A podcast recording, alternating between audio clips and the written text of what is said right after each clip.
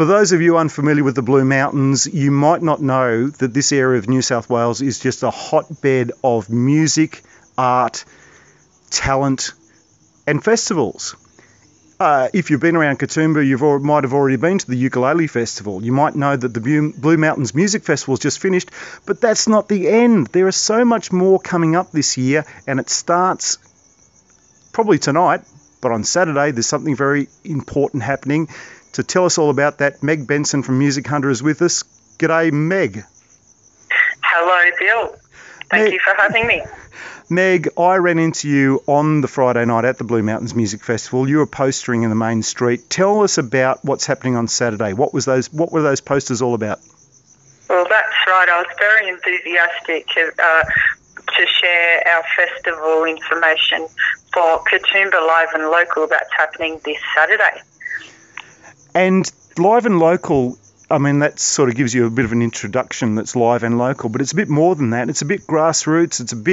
It's a bit of introductory stuff. It's a bit of people getting out there for the first time. Is that a fair thing to say? Yeah, to some extent. Our program itself is a mixture of accomplished, experienced, seasoned musicians and also emerging fresh talent, and 25% of our performers are under 25, and we also have quite a strong, about 12% Aboriginal performers.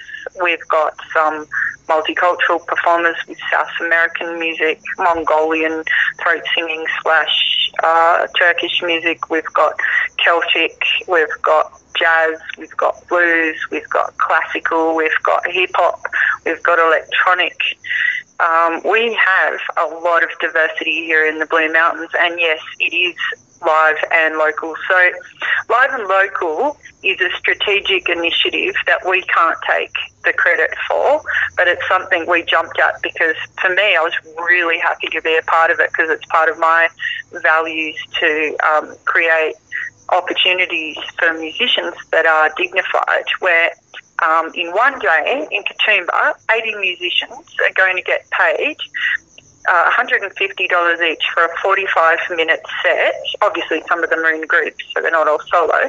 On top of that, we have community groups, larger ensembles, and some schools appearing as well. Got a bit of renter crowd there. But yeah, so basically we've got quite a good cross-section of our community performing this Saturday between 2 and 8pm in the CBD of Katoomba, Katoomba Street.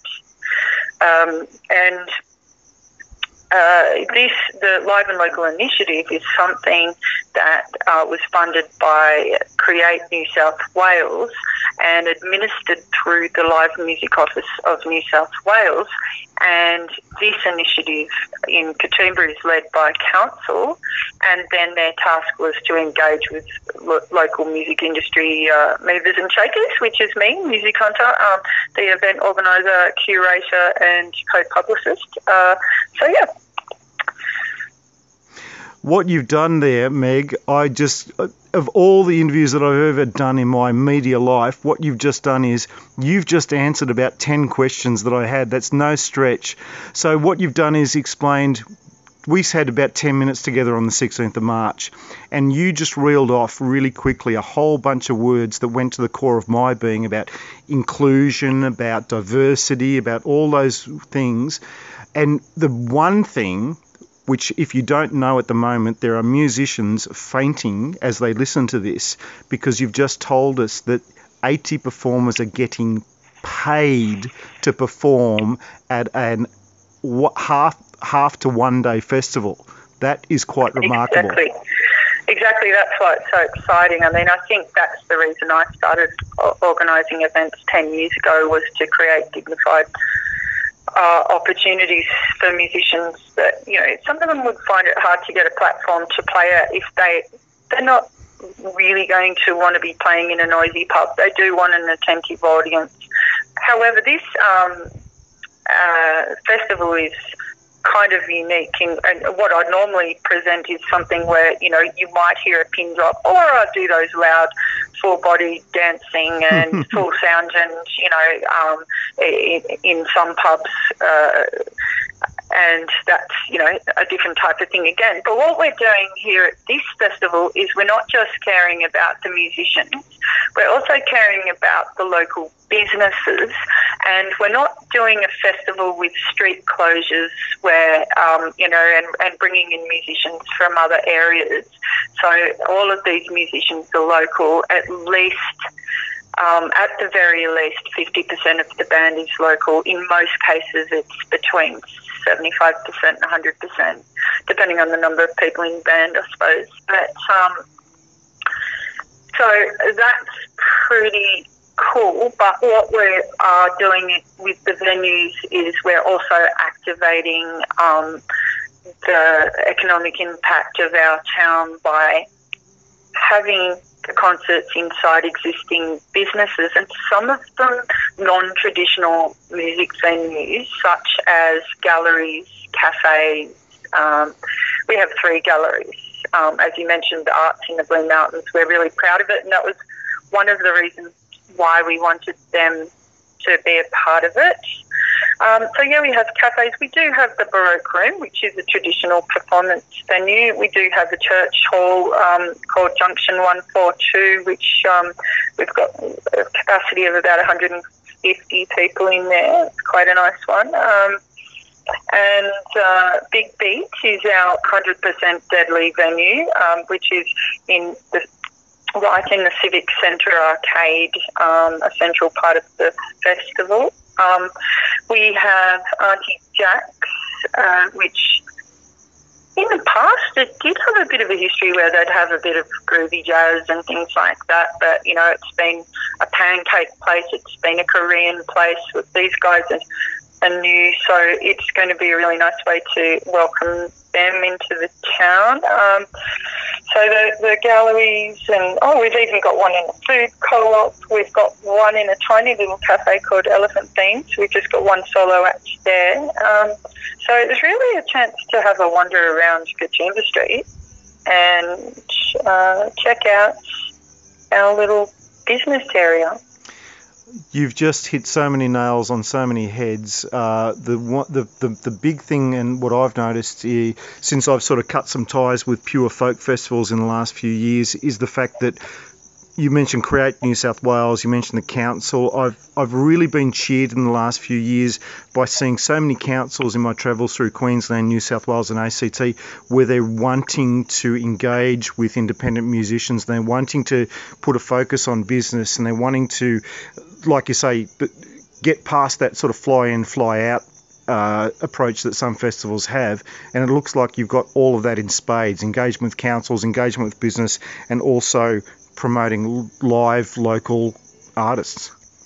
Yeah, and so once again, this is the live and local model that was presented to us, and in fact the Live Music Office only administers this to councils, and this strategy was specifically made for councils in the Western Sydney area and regional areas of New South Wales, so mostly Western Sydney plus regional of New South Wales, so Mudgee, Orange, they've had theirs, I think Hawkesbury, Camden, Parramatta, and in fact if you guys have a little Google on YouTube, you might find Parramatta Live and Local YouTube clip. You'll definitely be able to find one after ours. We're pretty proud of the number of musicians we've got. We've attracted a fair bit of attention from the funders and ministers, and so they'll be rolling up in packs to our official opening and being official guests there, because I think everyone's quite excited about, let's just say, we don't do anything in halves up here. We already do music really well up here. We already have quite a few people that give a lot to keeping it going. There's 3 of us that are doing it pretty hardcore, and there's another probably 3 movers and shakers that do it occasionally. And something very unique is happening up here, and I think between us we're creating an impact that is more important than whether we feel competitive in a small marketplace. And the need for creating more opportunities for the large amount of professional, talented musicians. There is a need for it. Personally, myself, I can't meet all of that need, even though I would like to be seen as someone that's, I felt like I was really filling a gap when I started it, and I got limitless requests, and I realised like it was a really big area. So when other people came out to play and started adopting a similar model to what I was doing, which was putting the right act in the right place and being an independent event host, not attached to one single venue. And that's quite a unique thing up here. And so there's a couple of other promoters that also do that really well. And you know what, I've since they came on the scene, I haven't actually had less people coming to my events. So what I like is that together we're taking that burden on. We weren't deluded that we were going to get rich quick. I don't think any of us, in this area, but we decided to do it anyway. So we're doing it, yeah. And so it's actually nice. Some of those promoters have been on the festival committee, and there's various other brilliant people, BradGedrick.com, who's helped with some data and data collection and some graphic design. I've really enjoyed the collaboration in the sense of not being alone in being part of such a brilliant initiative. When doing something that has so many good feelings and right ethics from the start, it's really easy to get cooperation from people around you. If you've got, if you're trying, I don't put my hand up to help at things when I don't pay musicians. It's like I might not get paid a lot in doing that, but it's certainly not my hobby to start organising things where people don't get paid. So for me to be involved in this and to experience how far that goodwill travels, that people are so excited that this many musicians are getting paid. And, we've got a band with, the Penny Dreadful. They've got a 14-year-old drummer and 18-year-old, the oldest one's 18. And, it's really cool. They're doing a 45-minute set. They're being paid $600, and it's encouraging for them. What you've just explained is probably the basis, Meg, for about 3 other interviews which we'll do separately, because there's 2 words that you said and my little ears pricked up when you sped up your speech pattern when you said Music Hunter really quickly, because what you've done is explained your business model, and you've moved yourself into the background, and I just think it's a mighty, mighty, mighty thing you're doing. But we're going to explore those in some other interviews a bit further down the track. For now, where can people find about Live and Local online? Oh, absolutely. Good question. So we created a website, and it's KatoombaLiveandLocal.com.au. From that website, you've got option to connect up with Facebook, Twitter and Instagram, I think.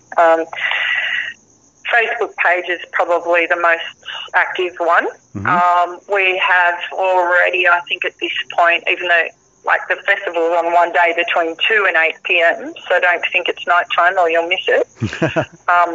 Having said that, if you do miss it, you can come to one of my events I'm running after that. Yes, I am crazy, but I already had that commitment before I said yes to this festival.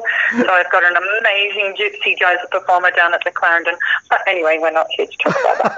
So we're here to talk about KatoombaLiveandLocal.com.au, and on there you can see beautiful venue slider of the wonderful galleries and cafes.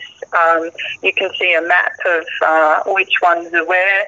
You can also see a great long list of photos describing the musicians that wasn't up a few days ago. It's taken a bit to get ready, but the Gazette is out today. You can find out about it in the Blue Mountains Gazette, and you can look it up online.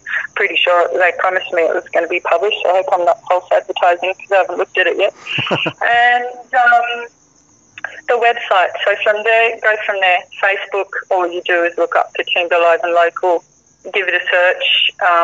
do the hashtag thing if you want and you'll see everything everyone does. And I'm going to guess there's probably a radio station in there that's probably behind you as well. Yes, well, yes, we've had ads on the radio for the last month, and I just recorded two new ones yesterday morning, and they'll already be on air just for the last bit of excitement, so people don't think it's the same old ad they've heard for the previous month. Yeah, so that's pretty exciting. And that radio station is? Oh, Radio Blue Mountains, 89.1 FM, and that is brilliant. And we've also given them a gold-plated invitation to have a fundraising barbecue at Junction 142. 142 conveniently is the number they are in the street, so you won't lose them. And they'll be doing their barbecue there, so you can meet some of the characters who bother to volunteer, and that's very convenient because that venue doesn't have a cafe, and if the musos and volunteers get hungry, and then that's very handy.